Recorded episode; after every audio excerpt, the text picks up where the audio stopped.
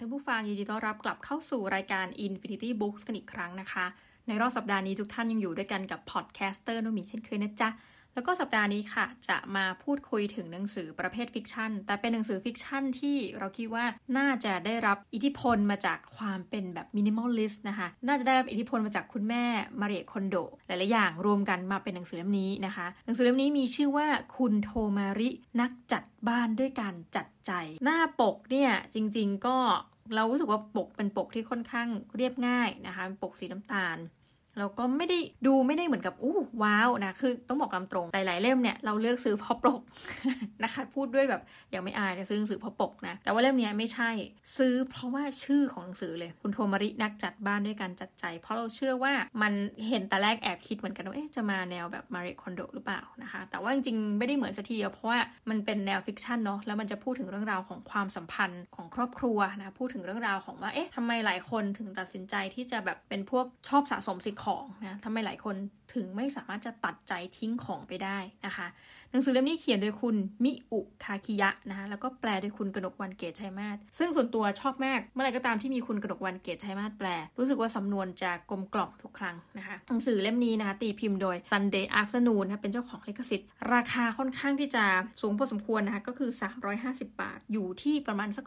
330 กว่าหน้านะคะ จริงๆ ใช้เวลาส่วนตัวใช้เวลาพอสมควรในการอ่าน ในเรื่องเนี่ยจะเป็นเหมือนกับ4เรื่องสั้นที่อยู่ในหนังสือเล่มเดียวกันนะคะโดยที่มีตัวละครเชื่อมโยงอยู่คนเดียวก็คือคุณโทมารินะคะต้องบอกคุณโทมาริเนี่ย ถ้าเรานึกถึงคุณมาริคอนโดแบบโอ้หญิงสาววัยประมาณสัก30 กว่าได้ไหมคุณมาริเนาะเท่าที่ดูแบบถ้ารูปหน้านะ เราก็จะเดาว่าสัก 3 7 3 8 ตัวเล็กๆ แต่งตัวเรียบร้อยให้เกียรติกับการเดินเข้าบ้านนะคะ คุณเจอคุณโทมาริในเรื่อง ซึ่งมีลักษณะเอาคล้ายๆ กันกับคุณมาริคอนโดนะ แต่จะไม่ได้มาช่วยในการทำความสะอาดบ้านนะ แต่เหมือนกับมาเป็นอารมณ์สถาปนิกค่ะ ผู้แนะนำนะผู้แนะนำสไตล์ ว่าเอ๊ะบ้านเราคือจะแนะนำแล้วก็จะมีพิธีกรรมทั้งหลายแหละเนี่ยที่จะทำในการประเมินว่าคนคนนี้อาการหนักไหม ต้องได้รับการดูแลยังไงนะแล้วก็การจัดบ้านจัดใจของเธอเนี่ยของคุณโทมาริเนี่ยต้องบอกก่อนว่า จะมีเหมือนการติดตามลูกค้านะคือหมายความว่าถ้าซื้อมาเนี่ยมันเหมือนเป็นอารมณ์แพ็กเกจเหมือนกันซื้อมาเนี่ยไม่ใช่แค่มาจัดครั้งเดียว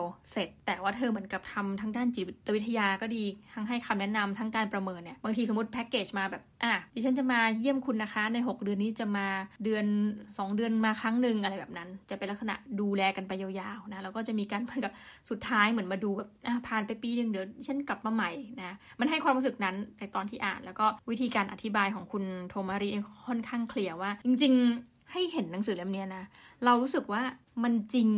และมันดูเรียวอะหมายความว่ามันควรจะมีคนที่ทำงานในลักษณะเช่นเนี้ย ไม่เฉพาะคุณมาริคอนโดนะคะคือส่วนตัว แอบจะไม่ค่อยเห็นด้วยกับวิธีของคุณมาริคอนโด เพราะว่าเธอมักจะบอกว่าเวลาจัดบ้านอะ จัดให้เสร็จทีเดียว หนังสือเล่มนี้เหมือนเข้าใจเราตรงที่ว่าเฮ้ยบางคนเนี่ยบ้านเนี่ยไม่อยู่คนเดียว หรือบางคนบ้านหลังใหญ่นะคะอยู่คนเดียวบ้านหลังขนาดกลางอยู่คนเดียว จะจัดทีเดียวแบบที่เธอบอกว่าโอ้ยสัปดาห์เดียวเสร็จนะเราว่ามันเป็นไปไม่ได้เลยที่จะไม่หยุดพักหรือว่าทำใจแล้วไปทีละห้องนะส่วนตัวจะเป็นคนแบบนั้นนะก็เลยรู้สึกว่าหนังสือเล่มนี้มันดูจริงมาก เอาล่ะ มาดูปกหลังกันดีกว่านะปกหลังนี่เขียนว่าคนที่เก็บกวาดห้องให้เรียบร้อยไม่ได้ คือคนที่มีปัญหาทางใจ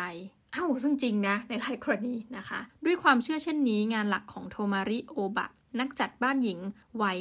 54 จึงไม่ใช่การช่วยทำความสะอาดบ้านให้เหล่าลูกค้า แต่เป็นการแนะแนววิธีจัดเก็บ หรือเลือกทิ้งข้าวของรอบตัว ซึ่งจะส่งผลต่อการเปลี่ยนมุมมองความคิดในการใช้ชีวิตของผู้คนเหล่านั้น ในเรื่องนี้มีตัวละครหลักๆ จริงๆ หลักๆ ก็คือคุณโทมารินี่แหละ แต่ว่าคุณโทมาริไปเจอลูกค้า 4 ครอบครัวนะคะ คนแรกคือไปเจอกับฮารุกะนางาสวะนะคะ เป็นสาวออฟฟิศอายุ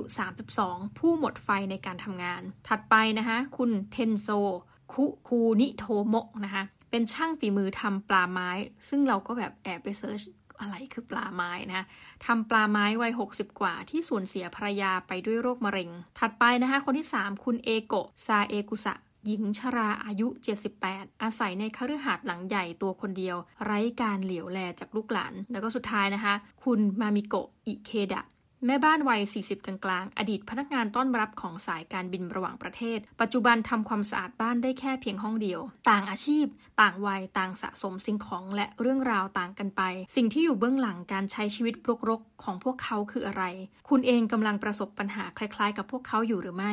ให้นิยายเล่มนี้ช่วยประเมินและไขคำตอบ วิธีการของโทมาริโอบะ คือเขียนซะจนเรารู้สึกว่า เฮ้ย คุณโทมาริโอบะเป็นตัวละครจริงหรือเปล่าแล้วเอาชื่อมาเขียนอะไรเงี้ยนะคะ คือประการแรกคุณโทมาริเนี่ยจะมาสำรวจบ้านคุณก่อน แล้วเธอจะแบ่งเป็น 3 เวลนะ เวลอาการหนักขนาดน้อย อ่าไม่มากไม่มาก อาการหนักปานกลาง และอาการหนักมาก ก็เป็นขั้นตอนการสำรวจ ซึ่งเขาก็จะมีเหมือนข้อที่แบบติ๊กถามนะคะ จริงๆ แล้วปรากฏว่าคนที่ให้คุณโทมาริเนี่ยมาช่วยดูเนี่ยนะคะกลายว่าคนในครอบครัวเหมือนกับเป็นห่วง ก็เลยมาช่วยจัดการให้ทั้งนั้นเลย หมายความว่าคนจ่ายเงิน หรือว่าคนที่บอกว่าให้โทมาริมาที่นี่หน่อยนะ เป็นคนอื่นอะที่ไม่ใช่เจ้าตัวนะคะ ซึ่งเราก็แอบรู้สึกนะว่าถ้าเราเป็นคนชอบสะสมสิ่งของอะบางทีเราอาจจะมีความทุกข์แต่เราไม่รู้ว่าทุกส่วนหนึ่งนะมันเกิดจากเรื่องเนี้ยนะดังนั้นเราก็จะมองข้ามไปเราก็ไม่รู้ว่าเราทุกข์อะไรบ้าง แบบมันปนปนเปๆกันไปหมดทีนี้มาถึงเรื่องราวของคำถาม มันก็จะเป็นการสำรวจนั่นแหละสำรวจว่าเอ๊ะเออจริง ๆ แล้วเวลาเข้ามาในบ้านเนี่ยนะคะคุณโทมริก็ตั้งข้อสังเกตว่า ถ้ามองจากหน้าบ้านนะคะคือหน้าบ้านเนี่ยมันควรจะเป็นอะไรที่แบบทำความสะอาดได้ง่ายและมากสุดแล้ว แล้วก็ควรจะทำเพราะว่าคนในบ้านเนี่ยจะเป็นยังไง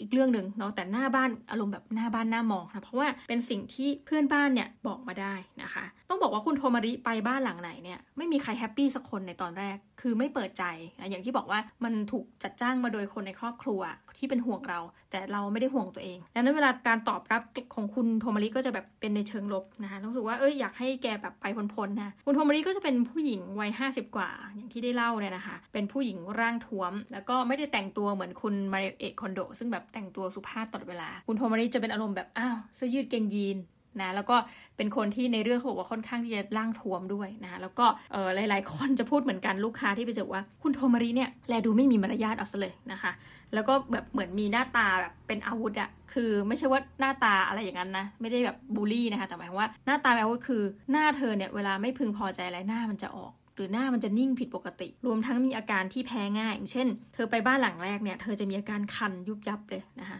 แบบว่าเออบ้านเนี้ย หลังแรกนี่คือเป็น hoarder จริงคือคุณฮารุกะ ต้องเล่าว่าคุณฮารุกะ คือตอนแรกอะก่อนที่จะไปอ่านปกหลัง ปกติเวลาอ่านเราก็อ่านตั้งแต่หน้าแรกไปจนถึงหน้าสุดท้ายแล้วค่อยมาดูปกหลัง เราก็ไม่รู้ว่ามันเป็นเรื่องสั้นสี่เรื่องอยู่ในเล่มเดียว เรานึกว่าเป็นเรื่องยาวตอนแรกก็นึกว่าเป็นฮารุกะคนเดียวแล้วพอไปมาอ้าวไม่ใช่ คือเขาเล่าว่าฮารุกะเนี่ยเป็นสาวออฟฟิศแล้วเหมือนมีกิ๊กในที่ทำงาน ที่ต้องเรียกกิ๊กเพราะว่าจริงๆผู้ชายอะโหอันนี้มันอารมณ์ Club Friday นะ ผสมกับการจัดบ้านมาก ผู้ชายอะ่ะ สัญญาว่า เอ้ย เดี๋ยวจะเลิกกับภรรยา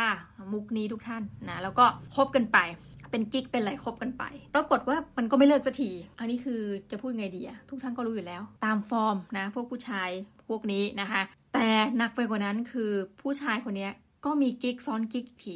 ทุกคนงงทีนี้มีเด็กใหม่เข้ามาทำงานก็กลายเป็นกิ๊กของผู้ชายคนนี้นะคะ อย่างว่าคนญี่ปุ่นเนี่ยไม่เปิดเผยเรื่องความสัมพันธ์อยู่แล้ว ยิ่งเป็นความสัมพันธ์ในที่ที่แบบแม่มีอันนั้นสักนิดหนึ่งที่ทำงานนะคะ เธอก็ไม่พูดกัน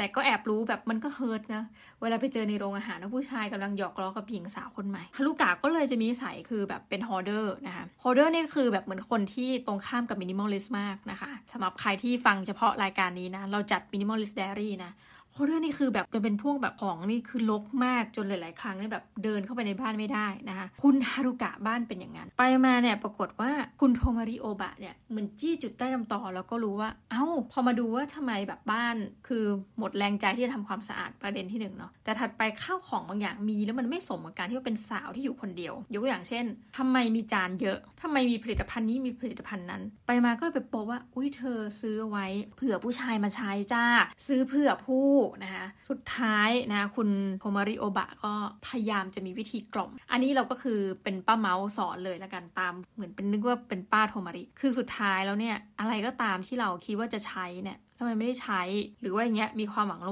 งแรงนะว่าผู้จะเลิกกับผู้หญิงเลิกกับภรรยามาแต่งกับเรา มันไม่เป็นจริงอยู่แล้ว ดูสถานการณ์ไม่โอเค เลิกคิดซะนะคะแล้วกลับกับเนื้อกับตัวกับใจนะกลายว่าป้านี่มาเป็นพี่อ้อยพี่ชอตนะผสมกับนักจัดบ้านด้วย ป้านี่จะมีจุดต่างนะอย่างที่ย้ำไปโดยเบื้องต้นต่างจากมาริคอนโดนะคือ ไม่ได้ไปจัดให้แต่เหมือนกับสอนหลักการคร่าวๆ แนะนำเออเป็นผู้แนะนำแล้วก็เหมือนอารมณ์นักจิตวิทยา แล้วคุณจะไปหายดีฮิลตัวเองก็ต้องช่วยเหลือตัวเองนะคะ ถัดไปบ้านหลังที่ 2 เป็นเทนโชภูนิโทโมะอันนี้ภรรยาเสียชีวิต เอาตอนอื่นบอกคร่าวๆแล้วกัน อย่างคนเนี้ยพอภรรยาเสียชีวิตปุ๊บนะคะข้าวของก็ยังอยู่เท่าเดิม คือไม่ได้ว่าเราก็พูดยากเนาะว่าอาจจะเป็นอารมณ์คนชราที่อุยขอโทษค่ะ เรียกผู้สูงวัยประทานโทษ คนสูงวัยที่เราอาจจะตัดใจไม่ได้นะคะ หรือก็เออสักวันหนึ่งเดี๋ยวเราทำนะเขาเห็นข้าวของภรรยาแล้วบางทีก็ถือว่ามันมันก็มีเนาะอย่างแบบอะผู้ใหญ่เสียชีวิต อย่างเช่น คุณรงวงสวรรค์ภรรยาคุณรงก็เก็บทุกอย่างไว้ที่เดิมอาหารก็เก็บอาหารของคุณรงบางคนเนี่ยมีแฟน แฟนให้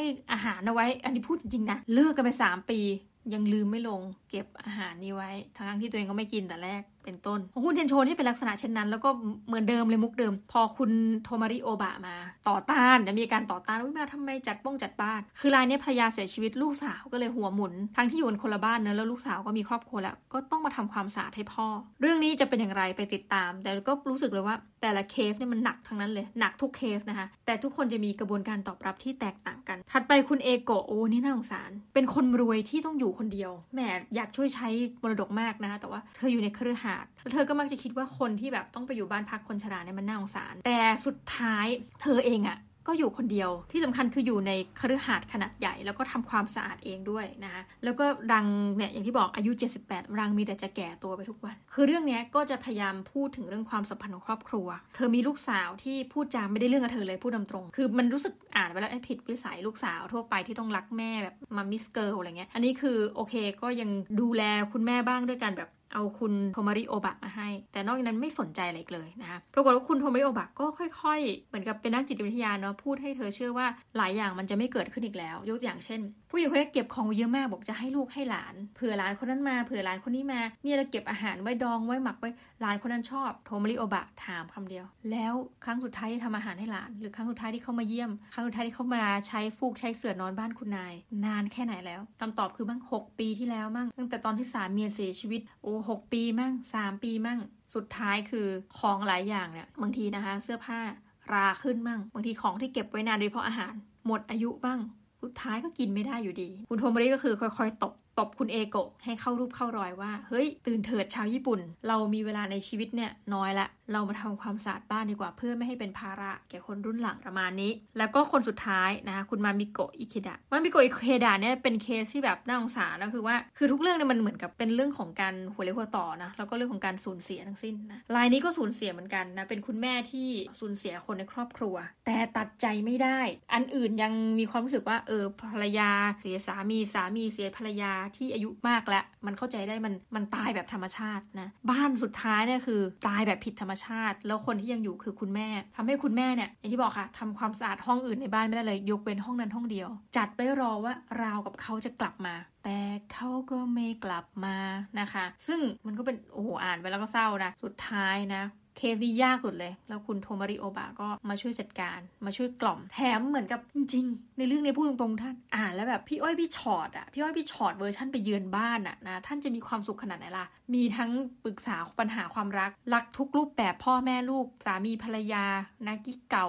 ชู้เอาหมดทุกอย่างโอ้พี่อ้อยพี่ฉอดเลย แล้วแถมยังจะมาช่วยเราเรื่องการแนะนำการจัดบ้าน จะดีแค่ไหนถ้าป้าโทมาริเป็นร่างเดียวกันนะคะยังไงเอ้ยเราบอกเลยเล่มนี้ อ่าแล้วแบบ รู้สึกว่ายังไงต้องอ่านให้จบอะเล่มเนี้ยให้คะแนนได้ไหมทุกท่าน อันนี้ขอให้เป็น 9 เต็ม 10 เลย หรือจะแบบเอ็นอีนิดนึงก็ 9.5 เต็ม 10 แนะนำให้อ่าน เพราะว่าเราว่าโอเคมากๆเรื่องนี้สำหรับวันนี้ถ้าเกิดแบบท่านแบบออยากจะไปอ่านเพิ่ม อย่าลืมนะจ๊ะ นี่เลย คุณโทมาริ นักจัดบ้านด้วยการจัดใจ อย่าลืมทำใจให้ผุดผ่องนะคะก่อนจัดบ้านด้วยอารมณ์ดีๆทำใจมาแล้ว ยินยอมรับในความผิดพลาดตัวเอง ซื้อของมาแล้วไม่ได้ใช้ ต้องยอมทิ้งทุกท่านยอมทิ้งมันไป อะไรไม่จำเป็นก็ทิ้งไป เอา้านั่นชื่อหนังสือเล่ม